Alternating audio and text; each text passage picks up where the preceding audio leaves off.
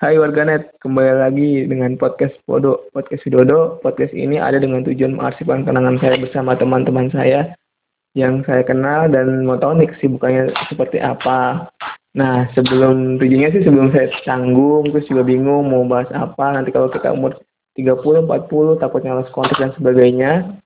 E, makanya kami butuh komunikasi sebelum hal itu terjadi dan kalau misalkan saya juga udah tua, mungkin umur 50, 60, bisa dengerin podcast ini lagi buat mengenang teman-teman saya yang mungkin sudah susah untuk dihubungi. Nah, e, bersama saya sekarang ada Mas Labib Fahmi Arif atau biasa saya panggil Labib.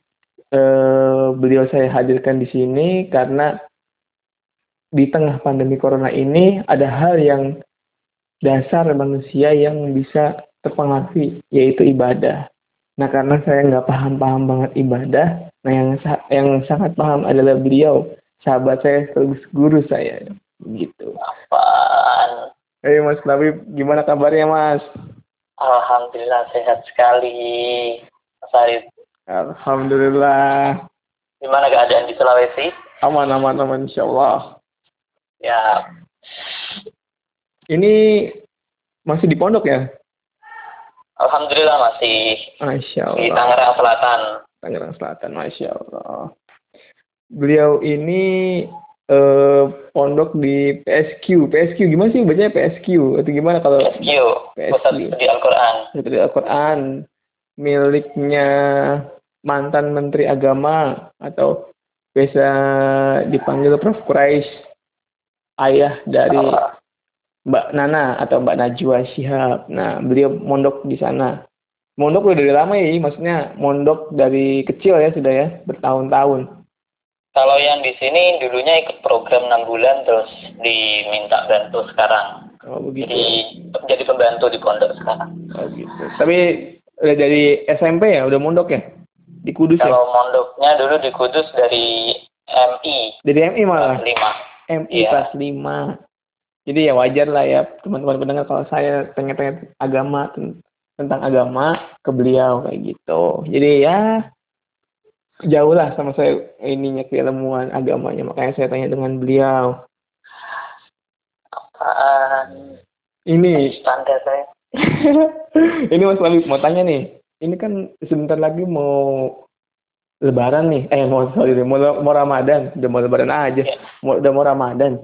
Nah ini kangen gak sih Mas berkaitan dengan persiapan Ramadan? Bisa kan ada hal-hal kayak tablik Ramadan dan sebagainya. Terus kayak di mana-mana di ada pelang atau ada spanduk selamat marhaban ya Ramadan dan sebagainya selamat datang hari hari Ramadan dan sebagainya kangen gak sih dengan selama pandemi kan kayak agak kurang nih penyambutannya Ya, udah hampir lima harian ya kayaknya. iya Ini. Tentunya Ramadan tetap membawa suasana yang berbeda ya di, di- tiap tahunnya. Iya betul. Dan membawa kerinduan-kerinduan masing-masing untuk tiap orang. betul. Apalagi untuk kita-kita ini yang baru merantau di rumah apa jauh dari rumah masing-masing. iya sih benar sih. Pengaruh banget nih. Nah, apalagi dengan adanya eh, pandemi corona ini, ini sangat sangat kerasa banget mulai dari aktivitasnya nantinya dan tentunya eh, dari suasananya mungkin akan sangat berbeda. iya Biasanya kan. Ramadan sudah ramai orang jualan. Bau-bau Ramadan, bau Ramadan pasti tuh kerasa tuh. Ada orang udah mulai rame jualan di pinggir jalan, iya benar masjid-masjid udah mulai ramai juga mengadakan kajian-kajian.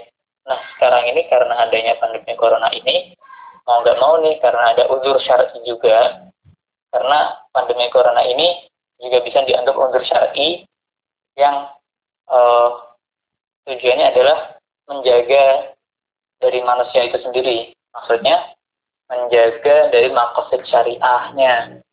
Jadi termasuk menjaga nyawa adalah salah satu poin penting atau pilar penting dalam kehidupan beragama. hmm, Jadi betul. mau nggak mau nih orang eh, mengurangi aktivitas untuk kumpul-kumpul dulu nih.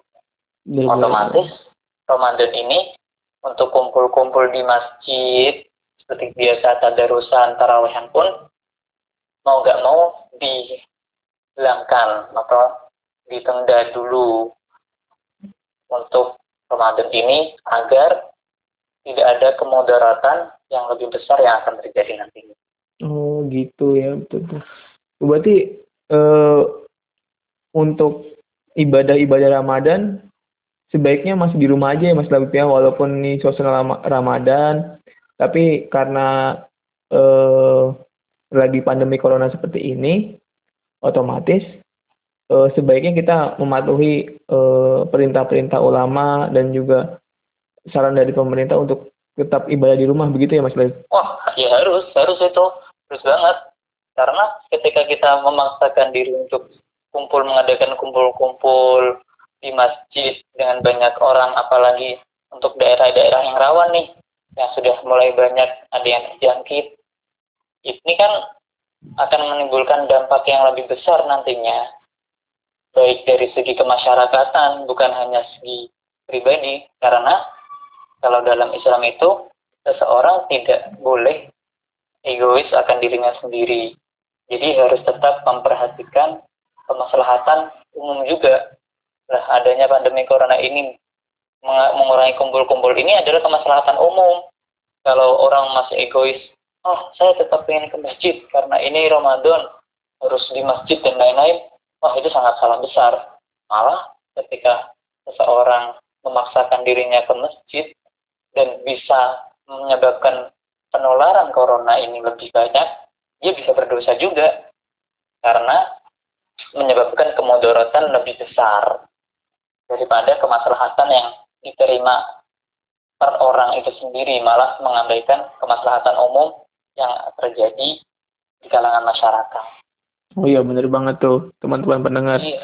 kata Mas Labib. Nah itu uh, biasanya kan ada orang yang suka ngeyel, suka susah dibilangin. Kalau kata orang Sulawesi itu mataging. Nah itu apa itu mataging? Mataging itu ngeyelan, ngeyelan sama kayak oh, ngeyelan. Iya. Nah itu eh katanya harus ada dalilnya nih, harus ada gini gini gininya, harus ada dasar yang jelas, ada dasar hukum yang jelas kayak gitu.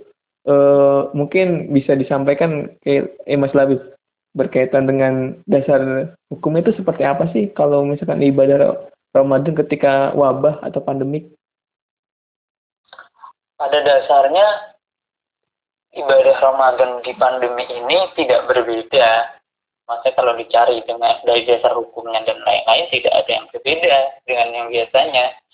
Cuman perbedaannya cuma cuman perbedaannya itu hanya nggak kumpul, nggak mengadakan kumpul-kumpul. Salat terawih di rumah dengan di masjid apa bedanya? Bedanya cuma di tempatnya saja, tidak ada perbedaan untuk niat, untuk ini tidak ada sama sekali. Puasa pun seperti itu. Puasa pun tidak ada bedanya ketika ada pandemi ataupun tidak. Cuman bedanya adalah ketika di puasa ini, di musim-musim sekarang ini, kita mungkin lebih banyak uh, asupan makanan sehat ya.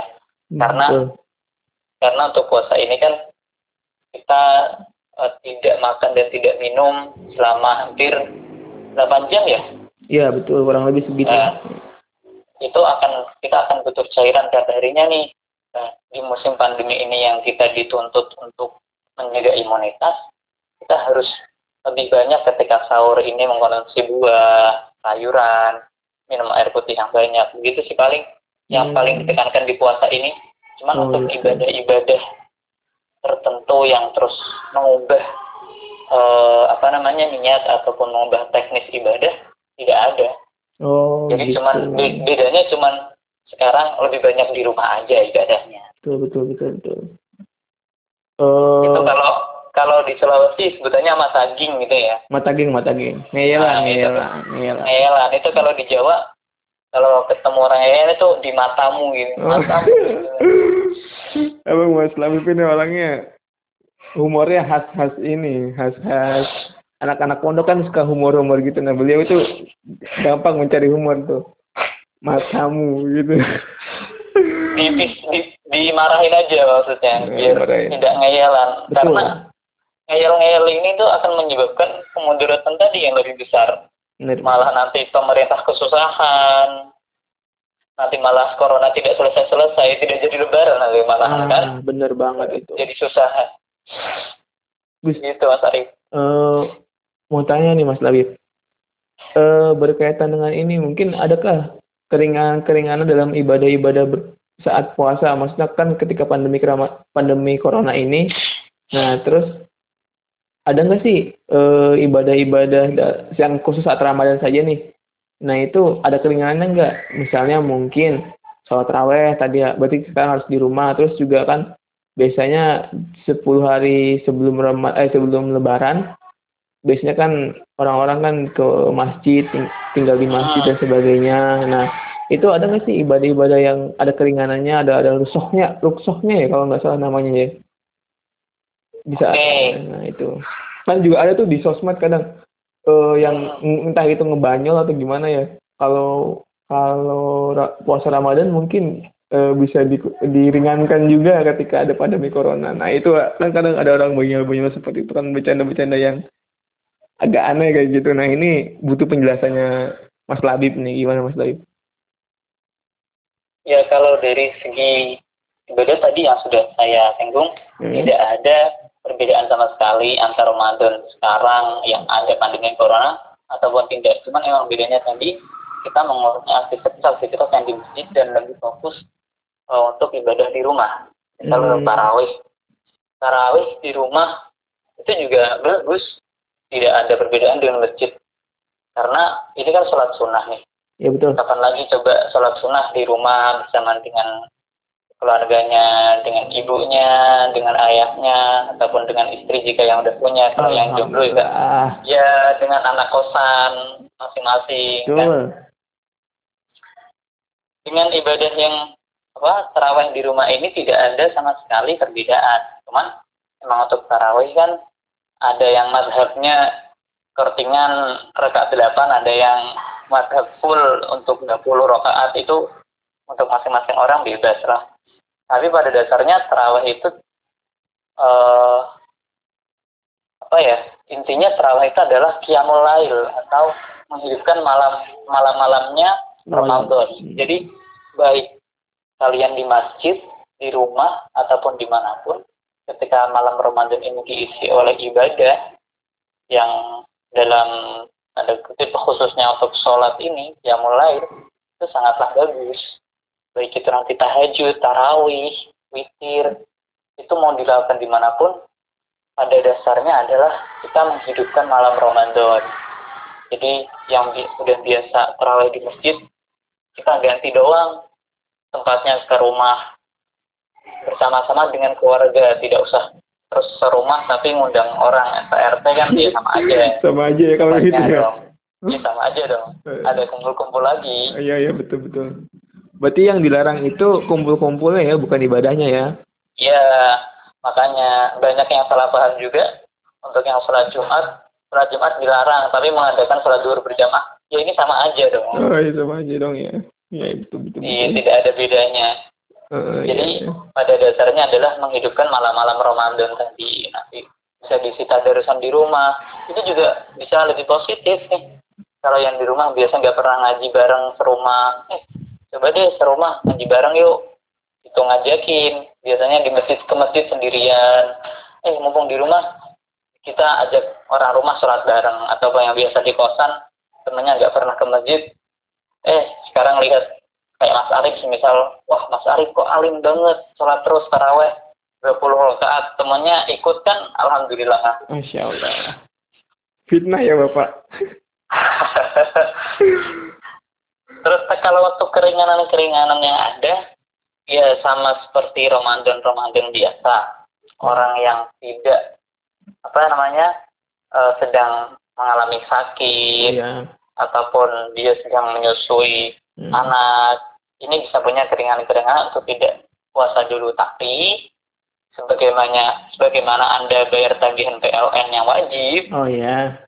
maka itu akan dihitung utang kalau anda tidak melaksanakannya sekarang dan harus dibayarkan nanti di bulan-bulan depan gitu Oh. sama lah gitu. kayak ya. kewajiban-kewajiban yang lain Kurang lebihnya sama sih. Ya betul betul betul. Ini Mas, kan kita kan saya kan pribadi sebagai manusia biasa tuh beda mungkin sama jenengan yang sudah lama di pondok terus juga teman-teman kita yang bisa di pondok kan pasti punya tips yang membuat mereka-mereka atau jenengan juga lebih rajin untuk beribadah. Nah, itu tolong dong bagi tips buat teman-teman pendengar nih yang mau siap betul-betul siap untuk ibadah Ramadan mau habis-habisan nih. Takutnya kan bisa jadi ini Ramadan terakhir untuk kita. Nah, itu kita pengen memanfaatkan waktu sebaik-baik mungkin lah gitu Mas Labib. Gimana Mas Labib? Kenapa tips? Kenapa terakhir berat-berat begini jadinya? Enggak ini belum terakhir kok. Ini ada ada. Oh, belum terakhir. Iya. Tips apa ya? Tipsnya itu bareng-bareng sih. Kenapa orang lebih suka nonton dulunya ke masjid untuk beribadah terawih dan lain karena akan timbul semangat kan. Wah bareng-bareng nih lihat jadi semangat. Kalau bisa sih bareng-bareng tapi dengan artian bareng-bareng ini bukan untuk ria-ria ya.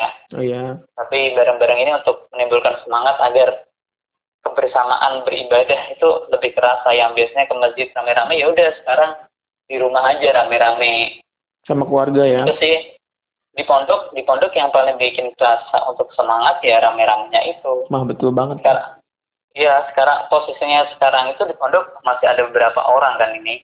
Hmm. masjid pondok masih aktif tapi emang buat kalangan sendiri. Untuk pribadi Jadi, pondok sendiri ya? Untuk pribadi anak-anak sendiri. Oh iya. Jadi kegiatan-kegiatan pun kita isi dengan kegiatan-kegiatan pribadi dari anak-anak sendiri. Kalau tidak ada kegiatan seperti itu yang harus sama-sama dan ibadah sendiri-sendiri, otomatis orang yang biasanya males akan lebih males karena ah sendiri kayak nggak asik gitu kan. Hmm. Sekarang kebersamaan ibadah di tengah corona ini juga harus ditingkatkan di masing-masing rumah maksudnya. Oh ya betul betul Itu betul. sih. Mungkin yang sudah berkeluarga atau yang sudah ada keluarganya bareng-bareng sama keluarga, ayah, Ya, ibu, betul. anak dan sebagainya. Nah, eh, dengan kebersamaan itu kita ber- berarti makin rajin ya menurut Mas Labib gitu. Itu kalau Iya, yang jomblo susah ya berarti ya. Semangat. Lebih semangat Ya ya. mungkin yang yang Jomblo jomblo nanti jomblo? jamaah via Zoom aja deh mungkin Oh gitu. dengan teman-teman di kosnya. Waduh. Berat, berat, berat. Eh, Mas Labib, Tapi ini ini kan juga ini Mas Arif, gimana gimana Mas Labib? Ram- Ramadan ini kan banyak yang disalahpahami. Maksudnya disalahpahami adalah dalam segi apa ya? Eh, kan ada ungkapan yang sangat populer nih di Apa tuh? Ramadan. Apa tuh? Naumu so'iman ibadah. Orang puasa tidurnya aja ibadah itu. Masya Itu kan Allah. banyak disalahpahami nih. Iya tuh. Katanya Ini kan- itu ada yang bilang hadis tuh. Ya, itu emang kalau tidak salah sih hadis. Tapi doib katanya Jadi- ya. Tapi Tapi kenapa tuh? eh, disal- disalahpahaminya begini. Gimana tuh? Ap- apalagi sekarang kan baru jadi orang kaum rebahan semua nih orang-orang. Oh iya betul. Nanti nanti puasa malah jadinya semuanya rebahan terus. Rebahan Dan terus. apalagi di, dikuatkan dengan dalil tersebut kan. Iya betul.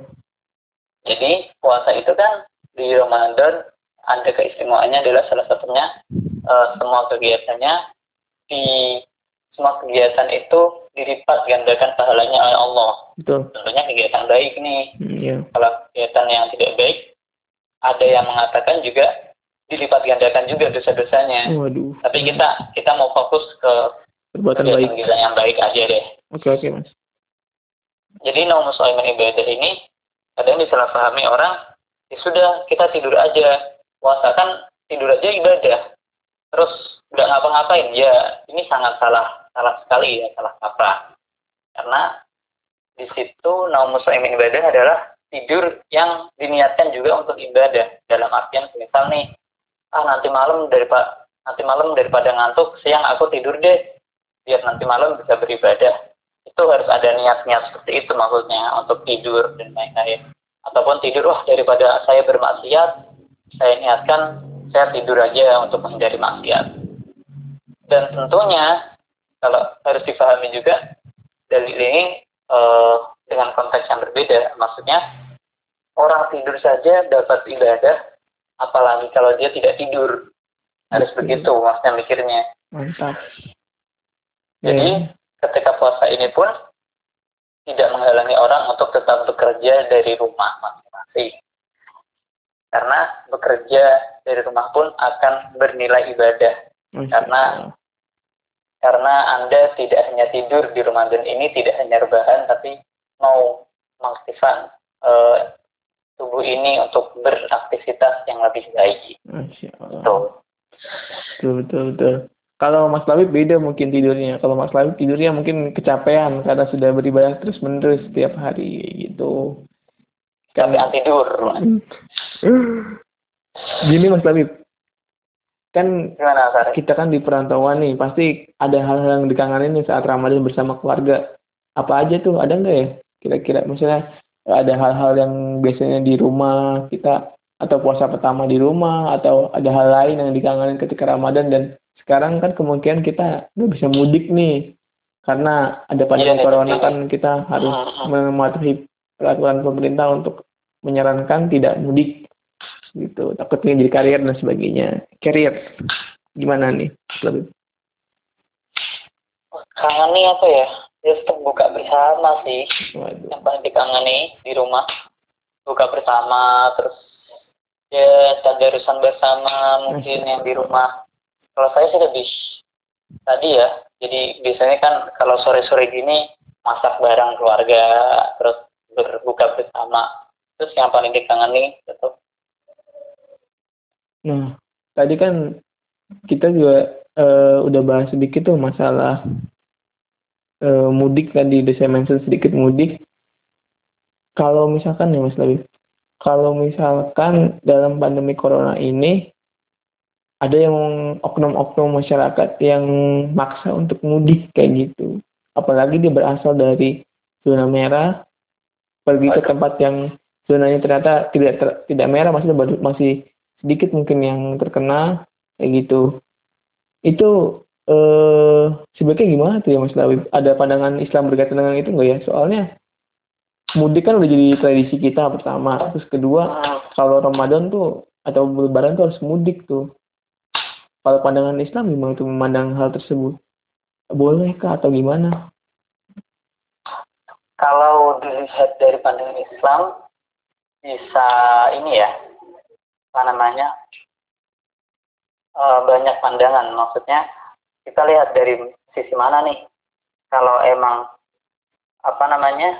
Eh, dari zona merah yang sudah berpotensi banget orang ini bisa jadi asymptomatic carrier atau yang pembawa tadi pembawa virus walaupun dia gak terasa gejala ini akan sangat berbahaya tentunya. Apalagi dia naik kendaraan umum yang tidak terproteksi. Apa namanya? Bahwa ini bisa menghilangkan virus atau dan lain-lain ataupun potensi penyebarannya di jalan sangat tinggi ini diharapkan tidaklah tidak pulang karena pasti akan membawa mudarat untuk keluarganya dan itu tidak boleh. Karena dalam Islam ada dalil la dororo wala diroro yaitu tidak boleh membahayakan diri ataupun membahayakan orang lain. Dan tentunya juga dalam pandangan Islam kita diharapkan untuk ikut atau sebagai orang is, orang yang beriman itu harus menaati peraturan-peraturan pemerintah tentunya. Hmm, ya oke oke oke. Berarti disarankan untuk tidak mudik terlebih dahulu ya Mas Labib Iya, kondisi betul. seperti ini. Kalaupun memang terpaksa mudik, pastikan diri Anda benar-benar sehat dari virus-virus tersebut dan usahakan pakai kendaraan pribadi ataupun kendaraan yang sangat aman dari penyebaran potensinya. Gitu. Dan tentunya nanti di rumah harus mengisolasi diri, tidak bertemu orang-orang lain sesuai anjuran dari pemerintah. Itu itu kalau sangat terpaksa ya. Oh iya betul betul betul.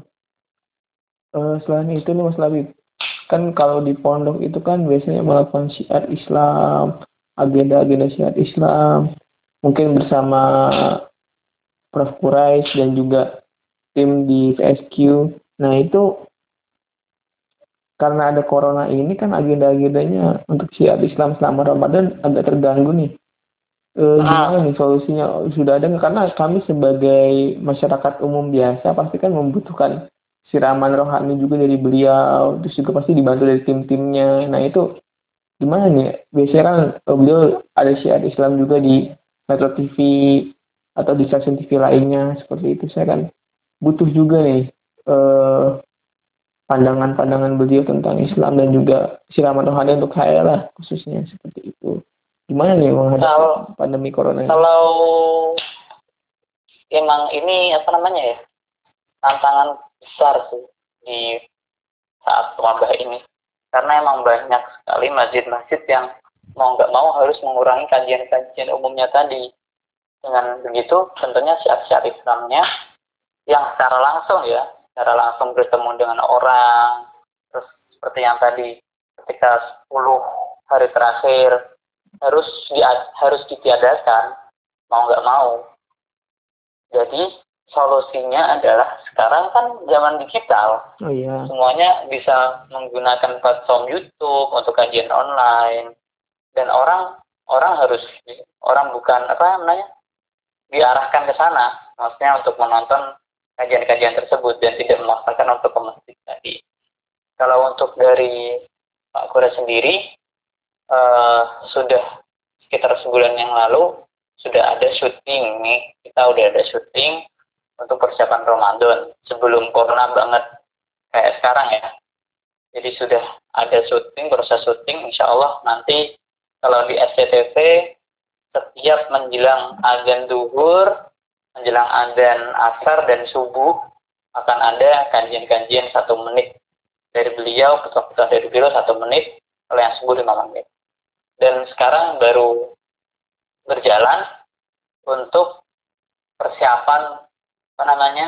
Syuting nanti di Ramadan eh, yaitu Pak Kores dengan Bu Ella Bu Najila Shihab oh benar anak pertama ya. Oh iya kalau ya, buat buat pendengar- pendengar-pendengar yang kurang tahu Bu Najila itu yang mana?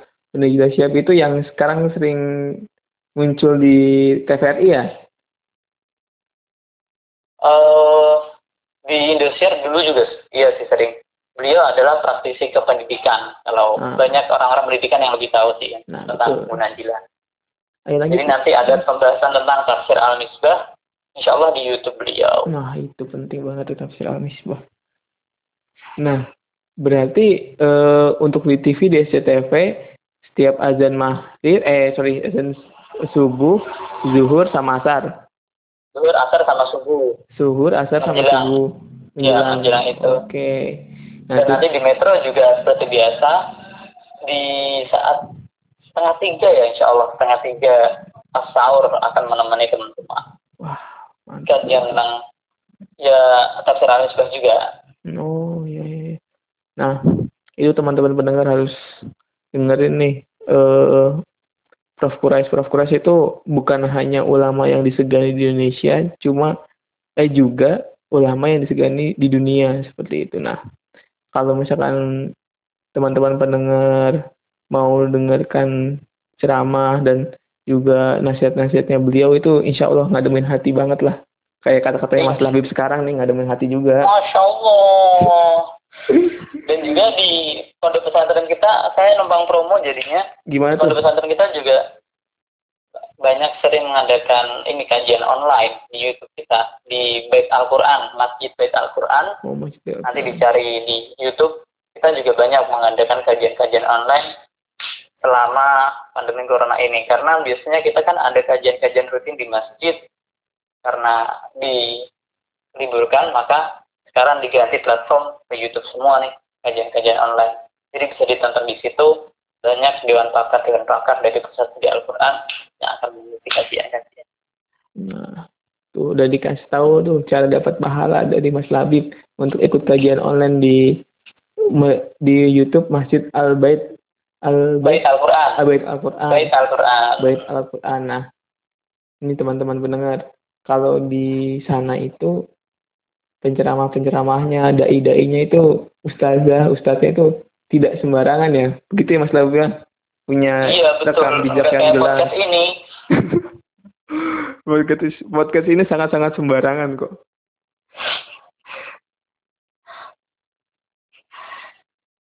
Oke Mas Ari, gitu. Oke oke.